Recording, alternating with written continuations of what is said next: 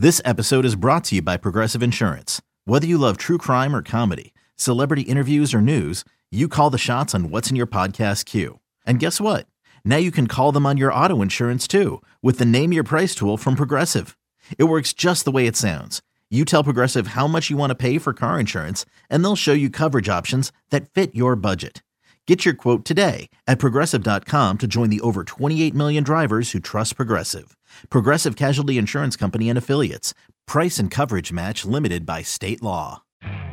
You could spend the weekend doing the same old whatever, or you could conquer the weekend in the all-new Hyundai Santa Fe. Visit HyundaiUSA.com for more details. Hyundai, there's joy in every journey.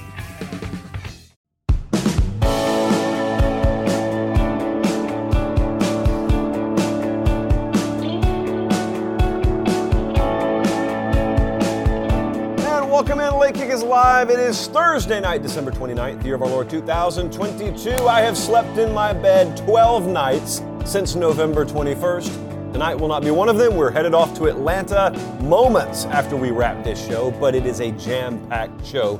Don't go anywhere. We are high atop a forever soggy downtown Nashville, Tennessee. I got some thoughts on Kirby Smart and Ryan Day tonight because many of you have asked me to compare the two. We will do so in our own unique way. We're going to see him do battle in oh, about 48 hours down in Atlanta. I got the latest from the transfer portal. A lot of quarterbacks on the move. Some of them have yet to make decisions. Chris Hummer did a wonderful article yesterday. We'll get you even more updated tonight on the goings on in the portal. Bold predictions revisited. The saga, not series, the saga continues. Also, you guys having a little problem in Iowa, Ohio State, a number of your programs out there actually not necessarily enjoying the kind of synergy between the old collective and the athletic department as you would like?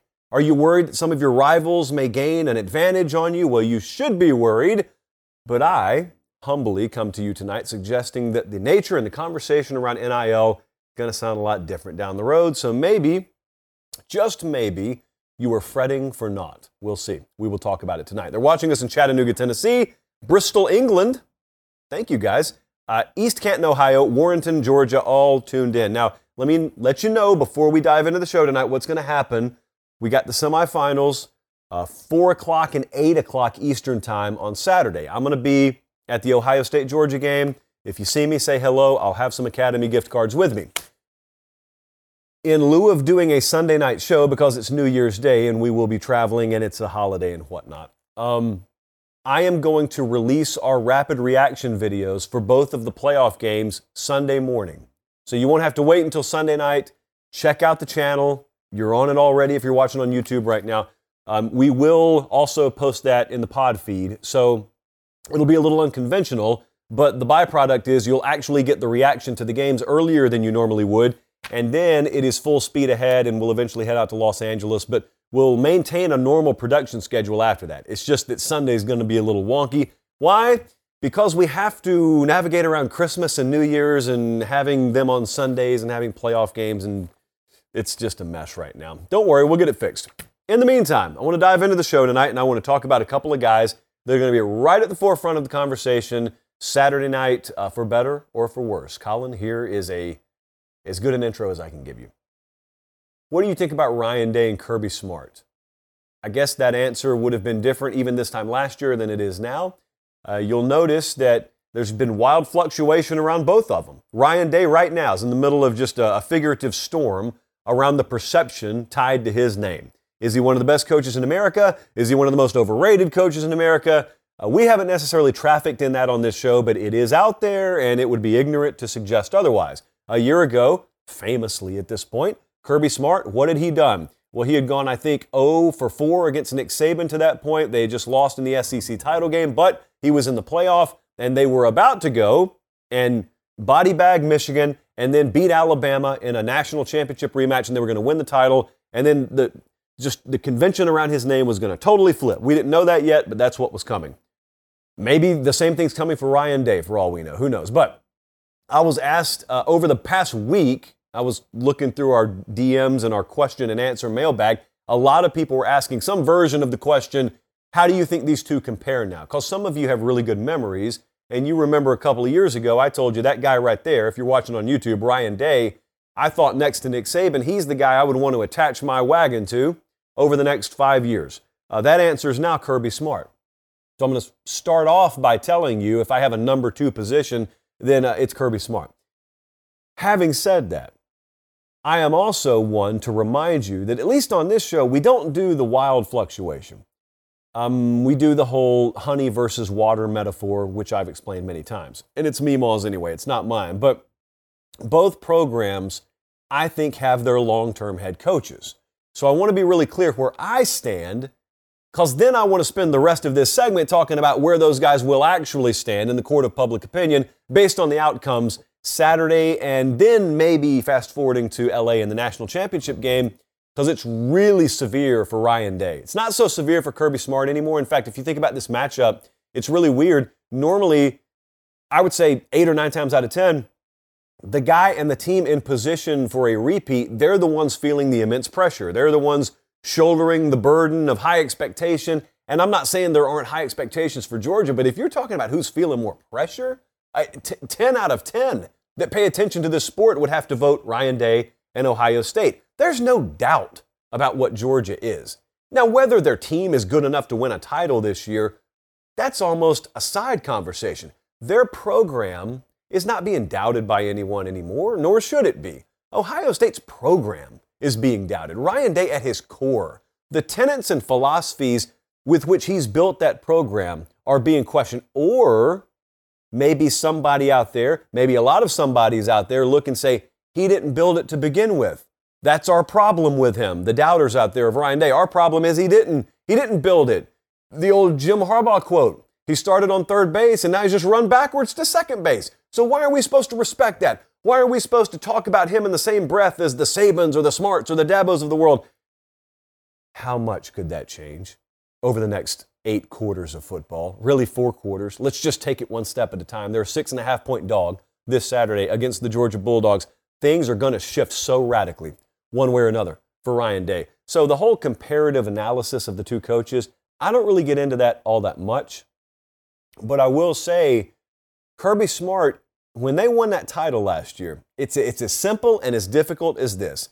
Once you slay the dragon, it only takes one time because remember, he did something and Georgia did something that people were knocking him for seemingly not being able to do you know, the whole book on Kirby Smart, which was dumb to begin with, but the book was, oh, he can't beat Nick Saban.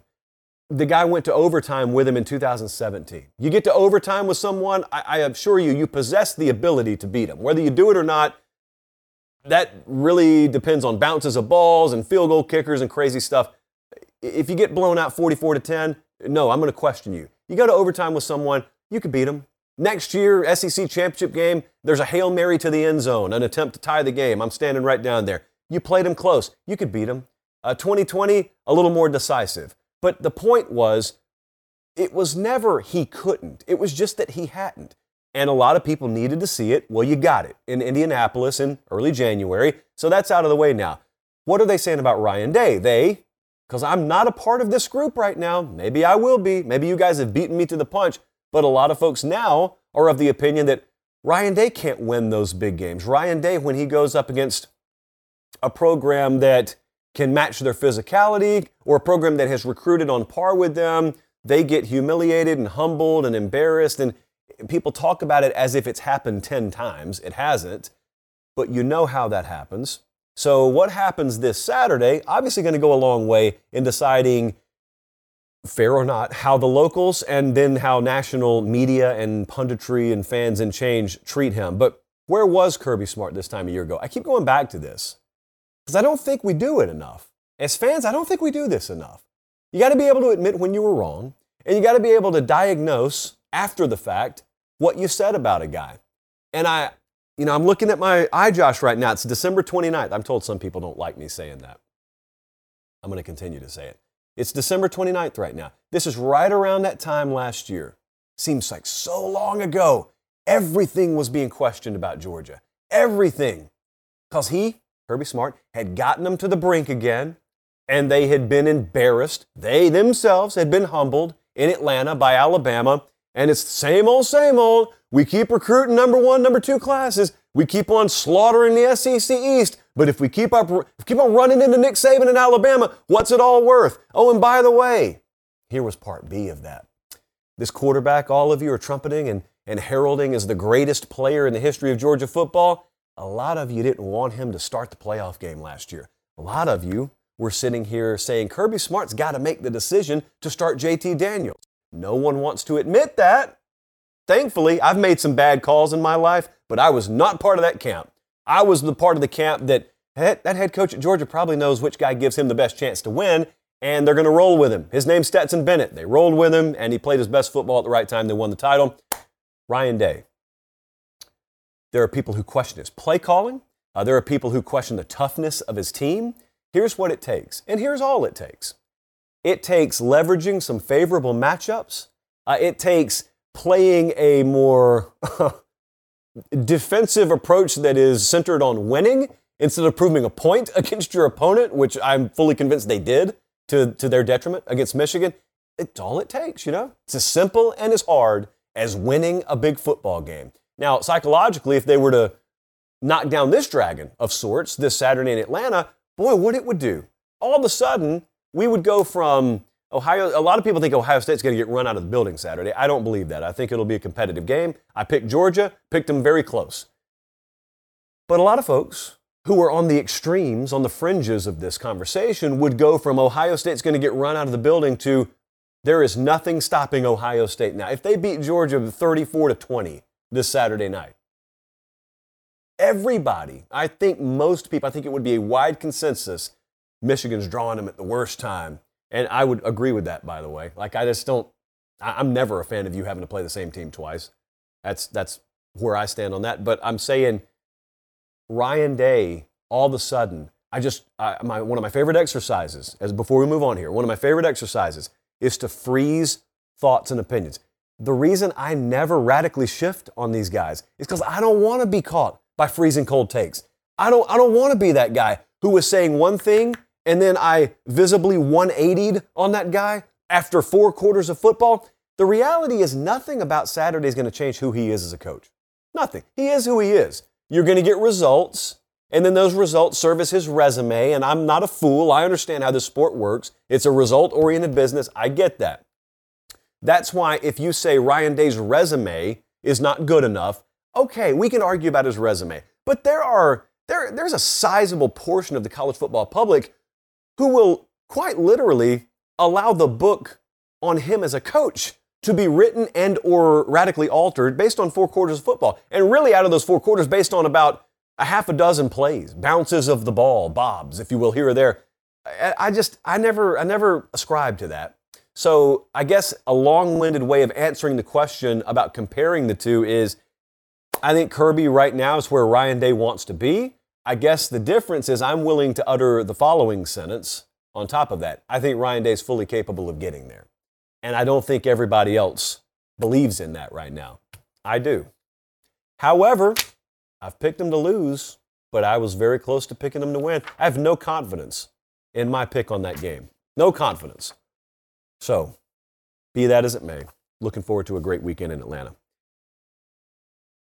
This episode is brought to you by Shopify. Whether you're selling a little or a lot, Shopify helps you do your thing, however you cha-ching. From the launch your online shop stage, all the way to the we just hit a million orders stage. No matter what stage you're in, Shopify's there to help you grow. Sign up for a $1 per month trial period at shopify.com slash special offer, all lowercase. That's shopify.com slash special offer. When you need mealtime inspiration, it's worth shopping Kroger, where you'll find over 30,000 mouthwatering choices that excite your inner foodie. And no matter what tasty choice you make, you'll enjoy our everyday low prices, plus extra ways to save, like digital coupons worth over $600 each week. You can also save up to $1 off per gallon at the pump with fuel points. More savings and more inspiring flavors make shopping Kroger worth it every time. Kroger, fresh for everyone. Fuel restrictions apply. Do you hear that sound? I watched I watched It's a Wonderful Life as is tradition on Christmas Eve. I hope the rest of you did as well.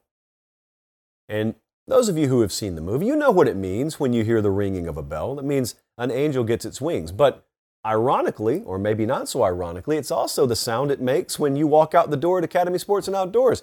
And I'm not saying that you're, you're giving an angel his wings every time you go there, but you're certainly granting a wish every time you go there. And I have it on good authority because I saw the receipts that certain members of my own family found a last minute out in the form of gifts at Academy Sports and Outdoors. I don't know when it had to be last minute, but it was. Nevertheless, proper decisions were made. And I assume proper decisions were made by you and yours all over the country. And I'm very, very happy that Academy and myself and that order were able to assist you. However, they don't close their doors after Christmas.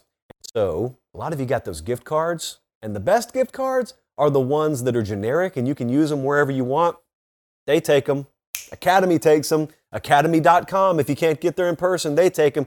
Or alternately, if you just have cold hard cash you feel like spending, you're not going to spend nearly as much of it there, and you're going to get everything you want. Academy Sports and Outdoors, our exclusive partner. The show is free because of them. Thank them so much, and looking forward to an exciting new year with them. They're watching us in Fort Kent, Maine tonight. and I fully understand what's happening right now. We're doing a live show, and there are bowl games on. So this will probably be the highest trafficked replay show that we get all year. That's fine. Uh, but if you're watching us live, I appreciate it. Waynesboro, Tennessee, Scottsdale, Arizona. Appreciate it, appreciate it, appreciate it. I may even put an A on front of appreciate in the year 2023. The list of resolutions continues. I got some transfer portal intel, and you're going to hear it. Sam Hartman is in the portal as of the moment, but it seems like any given moment he could end up hopping out of the portal and landing in South Bend, Indiana. Sam Hartman, a grad transfer, quarterback, feels like forever at Wake Forest. Really good numbers. You've, you've no doubt watched him play by now. I don't need to describe him as a quarterback to you, but here's the sitch up at Notre Dame. Tyler Buchner's still there. There are questions about his long term future. Drew Pyne is not there anymore. He's headed off to Arizona State. And frankly, if they get Hartman in there, Drew Pyne was going to be an afterthought anyway. So it looks like the betting favorite right now for Sam Hartman will be Notre Dame. Now, that does not mean I would encourage you. Go to 247sports.com. Chris Hummer did a good rundown of a lot of the quarterbacks. I'm just touching on some of them, but a lot of the quarterbacks who were in the portal uh, were just in the portal. Sam Hartman, Notre Dame, betting favorite right now. Keep an eye on it because that stuff can change on a dime. What about Brennan Armstrong? This is a name that comes kind of out of left field. You know, if you if you're an ACC fan or you bet on college football or you're just a diehard fan, yeah, you know Brennan Armstrong. Uh, been around Virginia, it feels like for a long time. He's in the portal right now. who are we watching here, though? Well, Oklahoma State. I was, I was reading a lot of Hummer stuff, and this makes a lot of sense. Oklahoma State, a program to watch. I, I, you know, I guess, I guess we could call them a slight betting favorite. I don't think that would be irresponsible. No one's setting actual odds on this stuff anyway, at least someone who wants to keep their money. But Brennan Armstrong to Oklahoma State, could it happen? Well, I would argue they need it to happen there because if you've been uh, if you've been following Oklahoma State, it was a catastrophic back half of the season for them. And then you saw a bunch of guys, including quarterback Spencer Sanders, jump in the transfer portal. Uh, Mike Gundy was really testy about the future of his program at his post-game press conference after the bowl loss, as he should be. What are they going to do? And I would answer that, or I'd ask that question at a number of positions, but I'm especially asking it at quarterback. So they, they have to have an answer because their quarterback depth right now, they don't have a guy on campus that can play winning football for them. I don't believe in 2023. So they need an answer via the portal. Brennan Armstrong could be that, but also they need some good news. There's been no good news for Oklahoma State football. And that's a program at one point this year, just to show you how long a football season is. They were the brief favorite to win the Big 12 around week four, week five. Remember that? Texas had fallen off, Oklahoma had lost three in a row. No one believed in the long term sustainability yet of Kansas State, TCU, likewise. And Oklahoma State was the most proven commodity. And then it went splat, and it went splat in a hurry. Uh, speaking, well, actually, not speaking at all of Oregon State, but I want to go to Oregon State right quick. You out there celebrating Christmas may have taken it upon yourself to tune out of the goings on in college football. That's okay. We didn't. And so as you as you come back to the table, I want to let you know something. DJ Uiagalelei is not in the portal anymore. He has landed. About as far away from Clemson, South Carolina as you could, unless you went to Hawaii. Briefly mentioned, by the way. He has landed in Corvallis, Oregon. He is an Oregon State Beaver. What do we think of this? Well, I was doing radio out on the West Coast, as I will do again in the morning, joining our friends up there in Portland. And I was asked about this, and here's the most interesting facet here. There's a widely held assumption, I, I guess I kind of agree with it, that DJ probably just wasn't slash isn't quite the player we thought he was going to be coming out of high school. That is not unfair. You, you can say that respectfully without being scathing. However, what if we're wrong about that?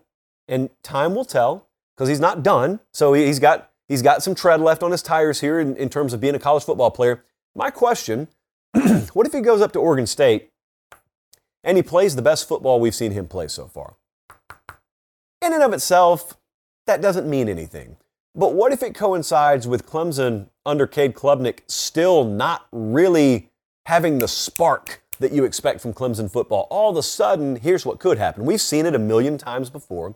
A guy moves on to what do, don't to what doesn't seem like to be greener pastures, but yet his his numbers are better and he looks more comfortable and he's in rhythm and he's in sync. And then you look back at his old place where they thought they'd be better without him and they're still clunking along. And I'm just I'm just picturing a world because this is a possible scenario midway through 2023. Clemson's already dropped a game they shouldn't drop and Meanwhile, Oregon State's right there in the thick of it again. DJ's playing really good ball. Also, the system they run out there, not nearly as pass heavy, so it probably suits him stylistically a lot more. Let's just keep an eye on it. I think Cade Klubnik is a potentially great player. I think that that combined with hopefully some alterations Dabo Swinney makes to his program will lead to a bounce back year of sorts for Clemson. Could be a win win. Both parties could be better off in 2023? We shall see. Hudson Card, the Christmas crowd, in, in other words, the normal people among us who weren't paying as much attention to the portal over the past week. Did you know Hudson Card found a new home too? And it's in West Lafayette, Indiana. That's right. He's a Boilermaker. Now, that you may have known, but how many of you could name the current head coach at Purdue? It's dead air. I'm just giving you time to think. It is Ryan Walters, who was the defensive coordinator for Illinois this year. Broyles Award finalist, by the way. And furthermore, how many of you can name the offensive coordinator at Purdue right now? Because these are all new answers, obviously. It's Graham Harrell. And if you want to make some sense of Hudson Card, out of all the places he could have gone, choosing to go from Austin to Purdue, you need look no further than the offensive coordinator he's linking up with, uh, which is a pivotal thing to pay attention to, obviously, if you got a new staff coming in. Hudson Card, this was very quiet. This will not draw nearly the attention of some of the other more high profile transfers. There may be some guys who aren't even in the portal yet who still go in the portal that command more attention than this. But if you look at some of the 2022 Big Ten passing ranks, Purdue was first in completions, attempts, passing yards. So are we to assume that those numbers fall off a cliff because they hired a defensive minded coach? Or are we to believe that getting a guy who's been through the ringer a little bit at quarterback, combining him with a proven, to some degree, offensive coordinator and Graham Harrell, and, and hopefully Ryan Walters sort of turning the keys over to those guys, are we to assume that we'll get more of the same? Potentially. We'll see. I am very, very fascinated by that, by that link up, though. Uh, Georgia made some noise, too. Dominic Lovett, the receiver, out of Missouri. He landed at Georgia over the Christmas break. Uh, so did Rara Thomas from Mississippi State. He landed there. And those are a couple of guys that, you know, Dominic Lovett, 850 yard reception kind of guy. Rara Thomas had 626 this year. In the right system, they are both 1,000 yard potential guys. Not predicting it for either one. That is a hard stat to come by. The opportunity will be there for either one of them to break out. So keep an eye on all these. And, and as I have said many times, I'll reiterate it once more. We fully expect a second wave in the transfer portal, and it could be quarterbacks. You just never know. So when these playoff games start happening, you know, for, for better or for worse, we will find out about two of these rosters maybe by early next week because either TCU or Michigan is going to be out. Their season will be over. Either Georgia or Ohio State will see their season end this Saturday, and then we'll find out if some guys off those rosters are moving. Uh, we got Utah and Penn State in the Rose Bowl coming up. Well, I mean, stands to reason some guys could move on from those programs. We'll see. I want to get to this, this NIL topic here. I appreciate you guys being tuned in. If you're tuned in live, go ahead and like the video. If you're watching the replay, also, same instructions, like the video. Let's take a little sip from the chalice. Um, before I dive into this NIL topic, I told a story on the Tuesday night show, which a lot of you did not hear because you've been on break. It's understandable. I understand the lower viewership numbers over Christmas break. There, there were some good stories and bad stories on the Tuesday show. I actually put the individual video up on the channel.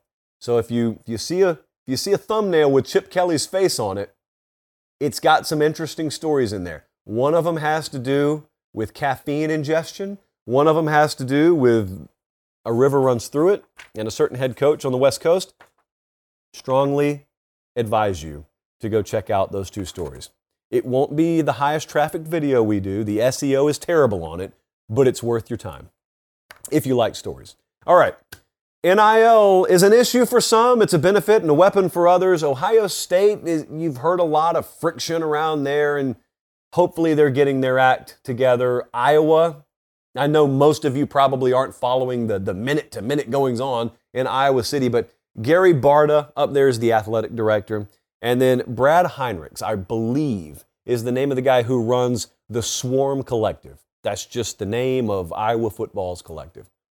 And there's been a nice little back and forth, nice little rift, good old fashioned rift, if you will, between Mr. Heinrichs and the collective there and the athletic department. And the athletic department is, is sort of cold shouldering, if not outright stonewalling, the collective. And those folks you see in the B roll, Iowa fans, they're caught in the middle. They're not caught in the middle at all. They're a little aggravated at their, athletic department right now because they perceive their AD and their athletic department's approach to be very antiquated and very, very um, backwards thinking. And they are looking at their athletic department and worried. They're not alone. It's just Iowa's the poster child for this right now. They're worried that they're voluntarily handcuffing themselves while some of their rivals look at them as they disappear into the distance. Not good, right? Well, there, there's a lot going on there and they're going to tell you Title IX. It's BS. Uh, this is not. This is this does not start and end with Title IX. Title IX is a convenient excuse that a lot of people put on this, and by that, for those of you unfamiliar with what's going on up here, the Brad Heinrichs of the world, and just fill in the blank. Your your university, your collective. Here's what they want. They want to be able to raise money to pay the players.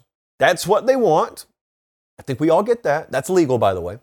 And what they need is access to some information that the athletic department has.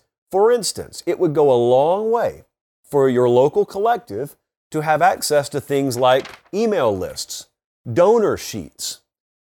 Some universities have been very hesitant to hand that information over.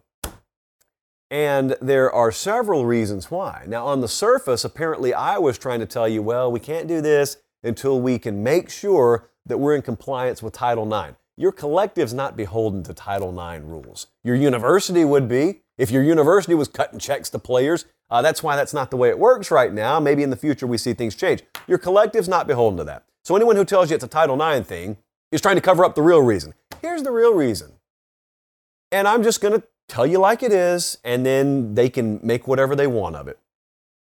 There are, there are some programs out there who are football first at the expense of everything else because they will look you in the eye and say, football funds everything around here, get out of football's way. That is how I run Pate State, for example. There are other programs that look at college football and they say, that's great, but you know, what about women's golf? Uh, what about track and field? I'm not here to rain on women's golf or track and field. I'm for as many scholarship programs and as many opportunities for people to advance themselves academically and athletically as possible. sound like an athletic director right now. I'm all for that. Here is the problem, and here's why some of your ADs are very hesitant to hand over that information to your collective. They know when that collective gets their hands on those donor lists, those donors are going to be coerced willingly into redirecting a lot of their donation money solely to football. And a lot of the ways that those administrators got in the positions they are are because coaches of non football sports with clout put them there. So those non football coaches behind the scenes are knocking on the door saying, Don't you dare hang us out to dry. I, I need my new indoor putting green. Like we, we over at track and field, we on the baseball team, we need things and we're not going to get them if all our donors are just putting money into a collective to go play football players or go pay football players. That's valid, okay? So you can understand how there are a lot of qualms that some people have. First time I've used qualm this year. A lot of qualms that some non football related entities would have. Nevertheless, that's where we are today. Now, I don't think this is going to be a problem forever. I think the Iowas of the world are eventually going to get their act together. I don't think Gary Barta is selfish. I don't think the guy's stupid. I think he's got tons more on his plate behind the scenes than you could ever imagine. Having said that, it's a big boy position. It's a heat position, and that's where he's got to operate. Otherwise, you got to bow out and let somebody else sit in that AD chair. So ultimately, I think they'll get that figured out. Here is why I'm not going to waste a lot of time on this portion the internal squabbling with the collectives. The conversation around NIL, I think, is going to change. And I think it's going to change pretty rapidly. You may look at it right now and say, oh, this is a mess. And to some degree, it is. You, you have got to cry before you even crawl. And you got to crawl before you walk. And you got to walk before you run. And you even stumble at times when you do that. But eventually, you get this whole walking thing, you get this whole life thing figured out, and then you become a functioning adult. Well, in the grand scheme of things, in the NIL world, we're still crying. We're, we're still having to be fed by bottle. We don't even have our feet under us yet. There is coming a day, though, where in the NIL world, we do have our feet under us, collectively, pun intended. And at that point, guys, I really don't think the collectives conversation is going to be at the forefront of a lot of the squabbling and a lot of the arguing. Now, the arguing may remain. I just, I think you're going to find the talking points will radically shift because the focus will radically shift. And in the future, you'll go from saying NIL, which is this, this holistic term right now, it's the umbrella that you put over everything that involves paying players. You'll go from just talking about NIL to compartmentalizing NIL. And that's the reality. That's the way it works now. It's just not talked about this way. You want to talk about NIL the proper way, you don't just say NIL you talk about different compartments. One compartment is roster value, and that is absolutely how much they'll pay you to come, pay, come play football for them right now. But the other is brand value. Brand value is going to dominate the conversation down the road, if not nearly immediately. Brand value is not how much money can I get from a collective. Brand value is because I go play middle linebacker for Penn State, T Mobile wants to have interest in me, or the local Ford dealership wants to have interest in me basically the truer spirit of NIL. Right now, it's mom and pop as it relates to how that all operates. That's going to change. It's going to change really quickly. Because here's, here's the hard truth, and this is not a bad thing for players. It's a tough pill to swallow initially, but once you swallow it, you realize, oh my goodness, this pill just opened up a whole new world for me. The value is not in the left tackle who plays for LSU. The value is the fact that that left tackle is wearing LSU's logo on his chest and on his helmet. The IP, that brand at LSU, had more value before that kid was ever born than he could ever give that brand. He's good enough for LSU to allow him to play there on their platform, and in exchange, what they get is his service. Where you realize the ultimate value is when you blend the two.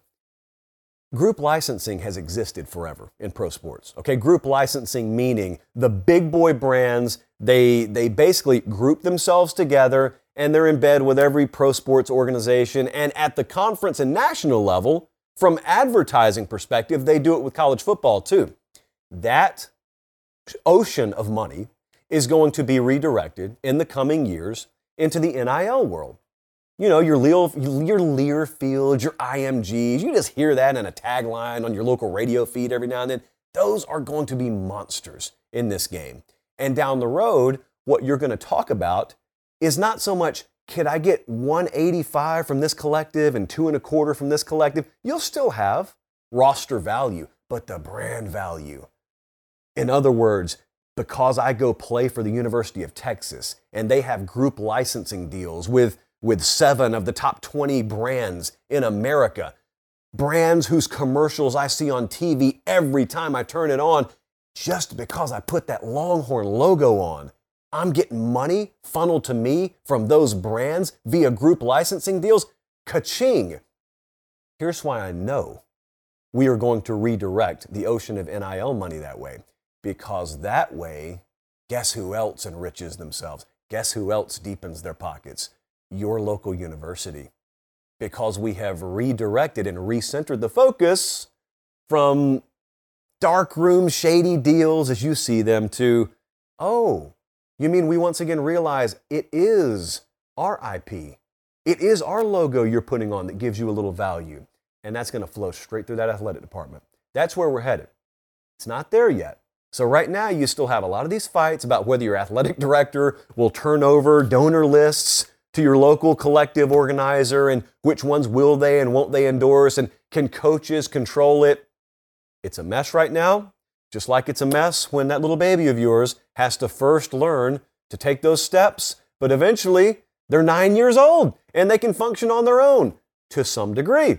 Still need guidance at nine years old, but they can walk, they can talk, they can chew gum at the same time. NIL is going to look a whole lot different down the road. So I know it seems like the end of the world right now at Iowa, and I know at Ohio State you guys have been none too pleased with how things have operated behind the scenes.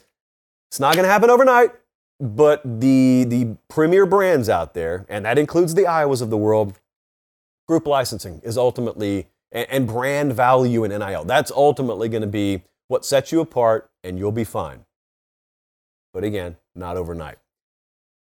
Could we, uh, could we take a couple of minutes here and just revisit some bold predictions?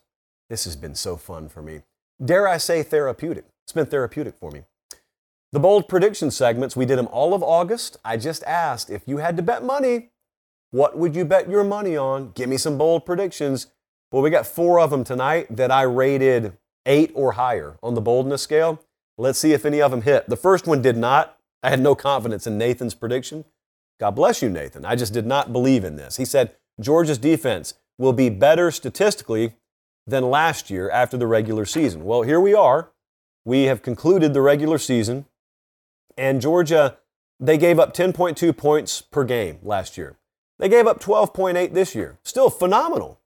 Uh, 9.5, my bad, 9.5 points per game last year. It was just unrealistic to think that that historical unit was going to be topped by this year's unit. Uh, so you see the passing statistics, that's really what fell off even more precipitously.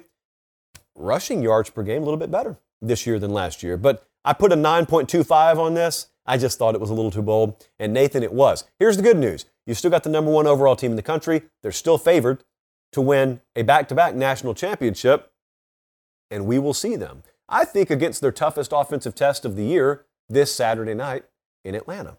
Next up, let's go to the Big Ten. This one was doomed from the outset. Wisconsin goes 11 and 1 and becomes the first Big Ten East school to win the conference title game since 2012. That should say Big Ten West. It wasn't my tweet. I have no control over it. Uh, yeah, it would have been one thing if you told me they're going to win the West. That's fine. Uh, they were not winning the Big Ten. And here's how I know this because the next team from the West that wins the conference will be the first team from the West that wins the conference. It's never happened. Totally lopsided in the Big Ten right now. Uh, they were plus 1,000 to win the conference in preseason. They ended up going seven and six. Uh, the Big Ten West, they, there was never a team that even thought about emerging over there as a legitimate threat. And that was the entire story of the Big Ten this season. Um, there's nothing more to say. I put a nine on that. and I was absolutely on the money. It wasn't that hard to see. I, I take little credit for that. Next up, we go out to the West Coast. This one from Gator Fella was a little, little intricate, little detailed here. He said UCLA will be one of the two teams in the Pac 12 conference title game. USC will not be the other. So, what do we need here? We need Chip Kelly and company to, to crash the conference title game, and they can't play USC. And I put a I put an eight and a quarter on that one. I was high on UCLA. Uh, they were the fourth odds-on favorite to win the Pac-12 in the preseason, so it wasn't crazy to think they'd play for the Pac-12 title game. The problem was USC was the favorite to win the conference, and for your prediction to come true, they can't even make the conference title game. This wasn't that far away from happening, though. If you'll recall, UCLA was in prime position, even after they lost to Oregon. They were in prime position, but the week before they played USC, they lost to Arizona. Then they lost to USC. Who knows? Whomst amongst us knows how differently things could have turned out. As it turns out, UCLA is at home on conference title Saturday. USC's there. They lose to Utah, but that one did not pan out. What about the ACC championship picture? How about this little prediction from August? North Carolina wins the ACC and they go to the playoff. Watching from Lincolnton, Georgia, home of the Red Devils and Garrison Hearst. Well, that may be true, but this prediction was not. I gave this one a 9 on the boldness scale. North Carolina was plus 1,200 to win the ACC. Again, the prediction is not they're going to make it, they're going to win the conference title game. Well, they got there. I don't know if you agree with this, but I watched the team all year. They never felt like a legitimate threat to me. And they ended up playing for the conference title. They just never felt legit to me. And even if, even if they did at some point in the year, man, they lost to Georgia Tech three weeks before the conference title game, or two weeks before the conference title game. Then they lost to NC State the week before the conference title game. Then they got blown out by Clemson. And there was just, there was never a time. Even when Clemson was faltering, there was never a time where I thought, yep, Mack Brown's going to do it this year. This is the time. This is the team. I just, I just, they never really got solid legs under them. Congratulations for making it to the conference title game, though. As for Penn State, we, we tried to find what grade I put on this prediction. We couldn't find it. Here's the prediction, though Penn State has another above average season, and people truly question the new James Franklin contract. Now, producer Jesse is not here tonight because producer Jesse allegedly thought he had booked an 8 a.m. flight to Nashville this morning. In reality, he booked himself an 8 p.m. flight. I, I guess he may be in the air right now. I don't know. But um, be that as it may, he did send me a little research packet today. So thank you, Jesse. Safe travels. And on this particular response, he got personal with it. And he said, well, Penn State didn't have an above average season. They had a great season. They went 10 and 2. We, he used we a lot, we are going to the Rose Bowl and we are not questioning James Franklin. In fact, we have a lot of hope. And then he capitalized all the letters in the word hope, whatever. And then he said, Drew Allar plus these running backs plus a solid defense equals Big Ten championship contenders next year. I made up that last part, but he believes it. I, I know him better than he knows himself. So no one's questioning James Franklin there right now. They are a program just like Florida State. I've, they're not just like Florida State, but I am watching those two programs through the same lens of programs that no one's talking about on the national stage because there are bigger dogs in their own conference to focus on. But they keep steadily improving, and they're, they've, they've got some mojo working in the right direction. And it's, it's going to be one of those things, at least I hope it is for their sake. It's going to be one of those things where they keep chopping. Kirby Smart talks about it all the time. Just keep chopping that wood. Greg Schiano used to talk about it all the time when Rutgers played like every Thursday night back in the day. Just keep chopping wood, keep chopping wood. It could be on the 10th stroke, it could be on the 38th stroke, but eventually that tree will fall. Unless the foreman comes and yanks you off the job, that tree will eventually fall. Or if your axe breaks. A lot of addendums to that, but if you keep chopping, sometimes good things can happen. Who knows? Maybe next year's the timber year. Timber, put it on the t-shirt. No one else has said that about Penn State. So those were some bold predictions. Um, let's see, one, two, none of them came true.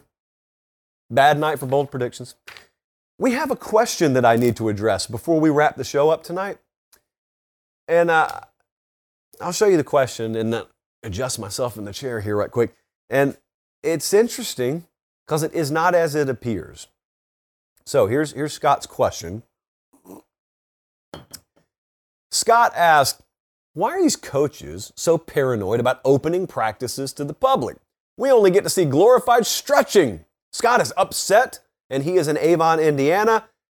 And uh, you'll notice if you have followed me on the socials at Late Kick Josh for any length of time, or you watch the show for any length of time, I've spoken about this before. And I've told you, I think there's a lot of paranoia involved with how coaches run their programs and, and run practices. However, you have not heard me talk about this lately, have you? Here's why I got set straight on it. One of the benefits when we travel is we get to talk to coaches a lot.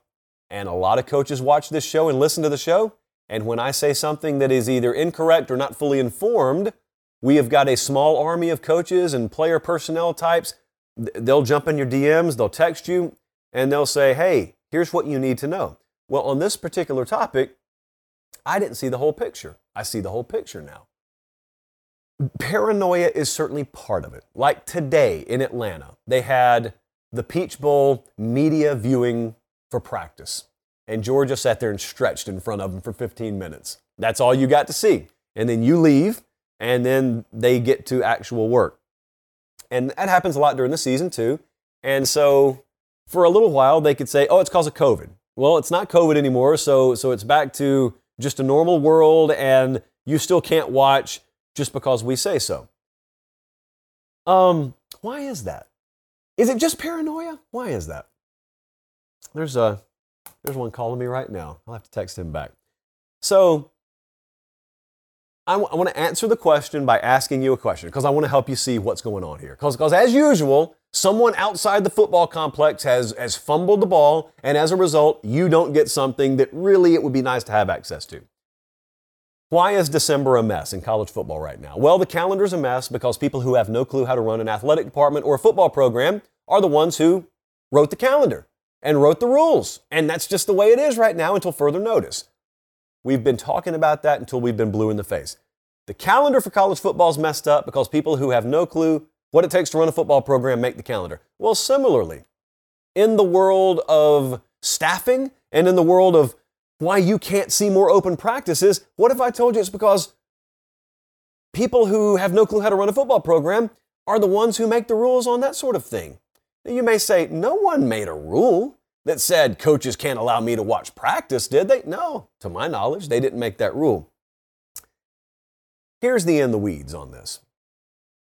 I know a lot of you probably don't know every page of the NCAA rule book because it is multiple phone books put together. But you may sit there and think to yourself, I'd love to see open practices. I would too. I'd love to watch full practices or, or maybe just one or two a week. Coaching staffs have their hands tied behind their back right now. It's not just paranoia. It's not that they're worried that, that people will spy on them. Yeah, there's some of that. And truthfully, they don't, they don't want to do, deal with the headache. But coaches don't open practice more because you cannot see what's going on at practice. And I don't mean installs, and I don't mean who's hurt and who's not. Some of that's true. They can't let you see how they operate practice because they're not doing it by the book because the NCAA, predictably, has drugged their feet on passing measures that allow you to actually see what goes on. Let me paint a picture for you right now. I want you to imagine with 10 on field staffers and four on field grad assistants trying to operate a football practice. You two spot, which means you got basically two practices going on at the same time. You call plays, you're subbing, you are actually trying to execute hands on teaching and coaching, and you're doing all that with what? With one head coach, 10 on field staffers, and four grad assistants. I think you got five strength coaches out there too. Nobody at the highest levels of college football can operate a practice like that effectively. Translation we can't let you see how we practice. Once we close the doors, once we sweep the media out of here, then we bring that army of support staff out here who, as of this moment, technically aren't even allowed to be coaching on the field hands on, which is ludicrous and it's antiquated and it's a rule in fairness that there's been a lot of talk about changing to allow a much fatter on field staff, but to this point they haven't changed it. Well, as a result, we got to close practice because we're not going to practice under antiquated rules. We're going to bring those guys out of the tunnel as soon as we do close practice. It's just that in the meantime, we got to close it up. We cannot let you see this happening because we'll get in trouble. We'll get popped on the wrist, or even worse, two of those staffers probably won't be able to go out on the road and recruit for a few weeks. And so, of course, there's pushback on it, and that's why there are feet being drugged. There's pushback because some of the have nots allege that some of the haves, given unlimited staff size, will just go grab up all the coaches and they'll bury them as, as the 16th quality control kicking specialist just so you can't have them. I would argue, I would counter with the fact that if you can offer hands on with a position group and they can just bury someone on a special teams depth chart, you're probably going to get quality candidates. Be that as it may, what is best for the players and what is best for the ultimate product? NFL practices are open. They do just fine. They execute at a high level. But that's because they're not having to work around really ridiculous, antiquated rules like you do in college football. So, some coaches won't let you watch their practices because they're paranoid. Other coaches won't let you watch their practices because, by the letter of the law, they're not allowed to let you watch how they practice right now. They'd love to change it. They'd love to. They can't because it's out of their hands. So, what's the moral of the story? Seems like every time we get into an argument these days, if you want to blame someone, why not? Blame the NCAA. Appreciate you guys watching. I'm about to drive to Atlanta in like uh, 10 minutes because I'm not chancing it with Southwest, and Delta does not have a late flight out of Nashville to Atlanta tonight. Appreciate you guys watching. Uh, make sure you remember no Sunday night show. So every bit of reaction for the college football playoff and anything else that happens between now and then, it'll be on the channel Sunday morning. Make sure you're checking that. Also, make sure you're following on the socials. I'm going to give you a ton of access. I'm going to give you a ton of behind the scenes looks. That Instagram story should be lit up at Late Kick Josh. So all weekend, make sure you're following there. Ramen Noodle Express, we put some more best bets out, put several of them out. If you missed that, it's on Twitter right now at Late Kick Josh. We already hit Texas Tech last night. Got several more to go. So busy weekend ahead. Appreciate you guys so much taking time to watch us. For Director Colin, for the inbound producer Jesse, and all of our production assistants and executives, Belchy, Belchy in the chair tonight. We appreciate him. I'm Josh Pate. Take care. Have a great rest of your weekend. Enjoy the games. We'll talk soon. God bless.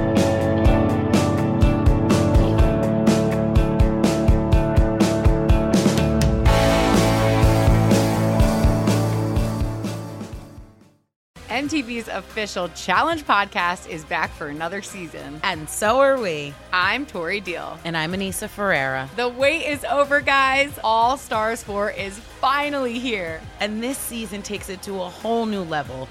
Old school legends, modern power players, and ex lovers are all competing in Cape Town, South Africa for the prize of $300,000. And we're going to be right here along with you fans, covering every episode on the podcast. Listen to MTV's official Challenge podcast wherever you get your podcasts.